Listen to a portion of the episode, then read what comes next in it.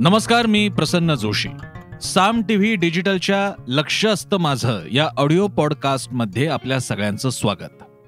लक्ष असतं माझं हा आपला एक असा प्रयत्न असतो ज्यात आपण नेहमीच्या बातम्या बातमीमध्ये दडलेली बातमी विविध घटना व्यक्ती संस्था प्रसंग याबद्दल काही एक वेगळं भाष्य करण्याचा त्याचप्रमाणे अशा गोष्टींमध्ये दडलेला वेगळा अन्वयार्थ शोधण्याचा प्रयत्न करत असतो.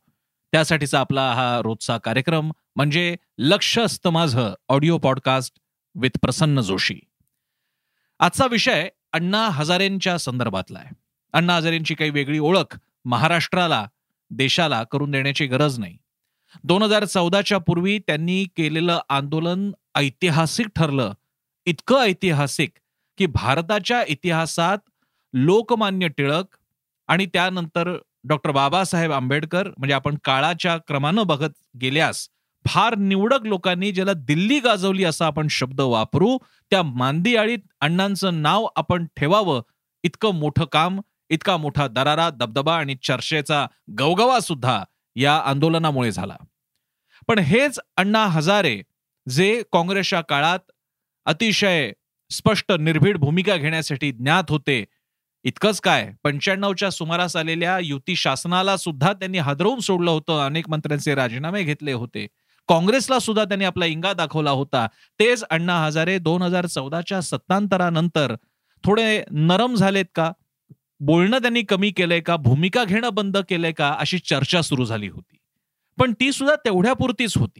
अण्णांचा नैतिक दबदबा भले त्यांच्या भोवतीचं वलय जे कधी केजरीवाल किरण बेदी प्रशांत भूषण या सगळ्या मंडळींच्या कोंडाळ्यामुळे एक वलय तयार झालं होतं राष्ट्रीय नेतृत्व तयार झालं होतं असं वाटत होतं. ते जरी नसलं तरी एक नैतिक दबदबा अण्णांचा कायम होता. मात्र गेल्या काही काळात जसं आपण मगाशी म्हणालो दोन हजार चौदा नंतरच्या काळात अण्णांच्या या करिश्म्याला अगदी महाराष्ट्रात सुद्धा ओहोटी आली.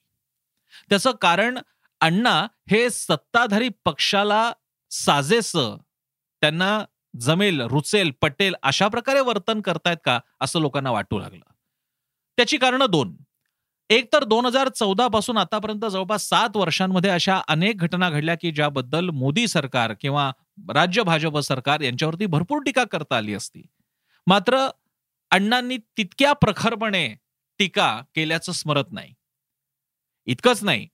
अनेक विषयांबद्दल अण्णांचा जो एक राष्ट्रीय करिश्मा तयार झाला होता दोन हजार चौदाच्या सुमारास त्याला साजेसं वर्तन करत त्यांनी अगदी केंद्र सरकारला सुद्धा धारेवर धरायला हवं होतं. जेव्हा नोटाबंदी सारखा निर्णय झाला किंवा जेव्हा शेतकऱ्यांच्या एकूणच शेतकरी जनतेला शेतकरी समाजाला शेतकऱ्यांना मान्य नसलेले तीन कायदे पारित झाले त्यावेळी सुद्धा अण्णांनी आपला हा करिश्मा वापरून सरकारला जाब विचारण्याचं धाडस केलं नाही. एक आंदोलन केलं त्यांनी एक उपोषण केलं त्यांनी पण ते सुद्धा अगदी फार पटकन आटोपलं गेलं आणि त्यामुळे अण्णांच्या भूमिके भोवतालचा संशयाचा धूर अधिकच गडद झाला. आणि आता पुन्हा एकदा एक असंच प्रकरण घडलेलं आहे. यावेळेचं प्रकरण आहे राज्य शासनाचा सुपर मार्केट किंवा मॉल्समध्ये वाईन विक्री खुली करण्याचा निर्णय किंवा मनसुबा. अण्णांनी त्याला जोरदार निषेध केला अशा राज्यात राहता येणार नाही वगैरे त्यांनी म्हटलेलं आहे. आंदोलनाची त्यांनी तयारी सुद्धा दर्शवली. मात्र आता हे उपोषणाचं आंदोलन सुद्धा त्यांनी थांबवलेलं आहे. आता इतर वेळी किमान तोंड देखलं का होईना काहीतरी आंदोलन व्हायचं उपोषण व्हायचं आणि त्यानंतर ते मागे घ्यायचे त्याच्यावरती सुद्धा लोकांचा विश्वास गेलाच होता मात्र यावेळी फार लवकर म्हणजे उपोषण सुरू होण्याच्या आधीच ते संपलं. आणि यावरून आता अण्णा हजारेंवरती कधी नव्हे एवढी जोरदार टीका व्हायला लागली आहे. अण्णा हजारे या मधल्या काळात असतात कुठे? महाराष्ट्रात देशभरात अनेक प्रश्न असताना त्यावर बोलत का नाहीत? धर्मांध जातीय शक्ती डोकं वर काढत असताना भूमिका का घेत नाहीत? केंद्र शासनावर प्रहार का करत नाहीत? असे एक ना अनेक मुद्दे अण्णांचे विरोधक अण्णांचे कधी काळचे समर्थक सुद्धा अण्णांना विचारू लागलेले आहेत.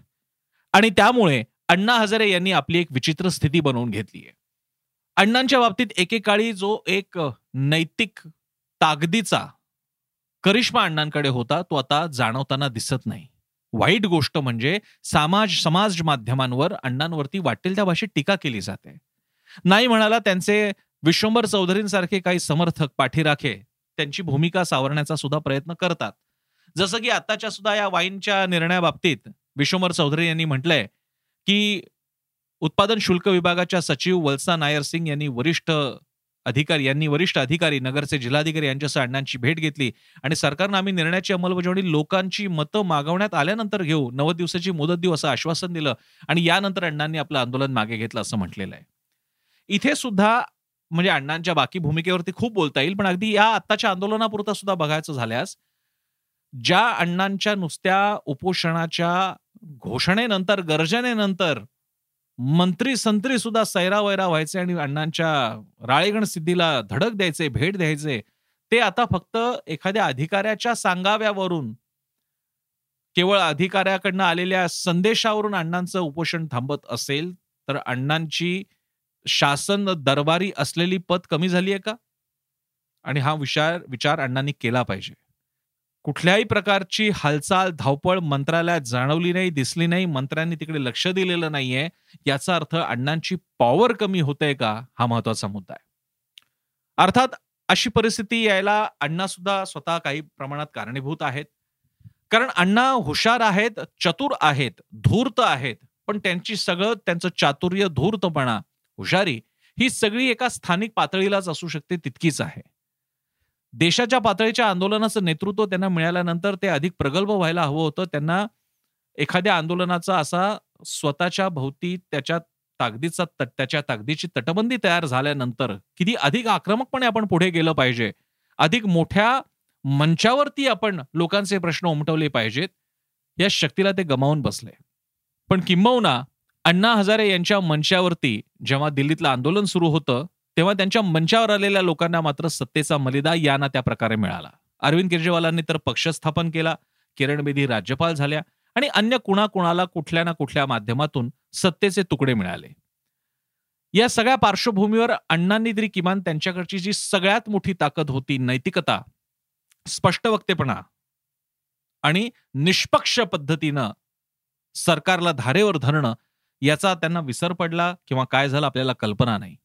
मात्र यामुळे अण्णा हजारे गेल्या काही वर्षात थोडेसे मागे पडले.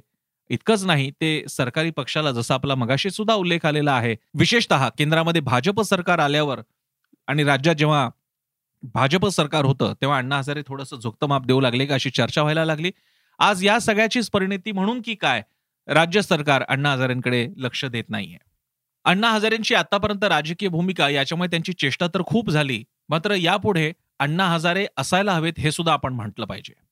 अण्णा हजारे चुकले असतील माकले असतील कारण ते शेवटी आपल्यासारखेच एक माणूस आहेत. पण अण्णा हजारेंच्याच ताकदीनं त्यांच्या नैतिक दबावामुळे असेल आग्रहामुळे असेल पण माहिती अधिकार कायद्यासारखा कायदा महाराष्ट्रानं केला ऐतिहासिक ठरला याची जाणीव आपण ठेवली पाहिजे. इतिहासाच्या एका क्षणापुरता का होईना पण अण्णा हजारे एक राष्ट्रीय नेतृत्व झाले होते. असंख्य लोकांना त्यांच्यामध्ये दुसरे गांधी दिसले होते हे आपल्याला मान्य करावंच लागेल. अण्णा काय करतायत? आता कुठे गेले अण्णा? आता का बोलत नाहीयेत अण्णा? हे प्रश्न बरोबरच आहेत. पण ते विचारत असताना अण्णा कुठे कुठे पुरणार हे सुद्धा आपल्याला बघावं लागेल विचारावं लागेल म्हणावं लागेल. आणि त्याचवेळी अण्णांकडनं सुद्धा अपेक्षा आहे की ज्या राजकीय भूमिका आपण ज्या नीतिमत्तेच्या पोटी घेत असता जे नैतिक तत्व आपण लावत असता ते दोन्हीकडे लावावं लागेल. महाराष्ट्रात वाई नको किंवा काय त्यांचं जे म्हणणं असेल समजा तो निर्णय असेल तर बाकीच्या राज्यामध्ये काय परिस्थिती ती सुद्धा आपल्याला बघावी लागेल. आपण एखाद्या सरकारला असं थेट चारित्र्याचं प्रमाणपत्र देऊ शकत नाही. या सगळ्या गोष्टींची जाणीव आता तरी अण्णांना यायला हवी आणि शक्य नसल्यास किमान त्यांच्या समर्थकांनी ती करून द्यायला हवी. अच्छा या ऑडिओ पॉडकास्टमध्ये आपण इथेच थांबूयात. कसा वाटला मला जरूर सांगा. मी फेसबुक इंस्टाग्राम ट्विटरवर आहे. तुम्ही तुमच्या सोशल मीडियावर मला टॅग करून कमेंट करू शकता. त्याचप्रमाणे आमची वेबसाईट आहे ती डेस्कटॉपवर पहा साम टी डॉट कॉम आमचा ॲप आहे ते डाउनलोड करा. याशिवाय आमची वृत्तवाहिनी साम टीव्ही दररोज न चुकता पहा कारण साम टीव्ही म्हणजे सामर्थ्य महाराष्ट्राचे.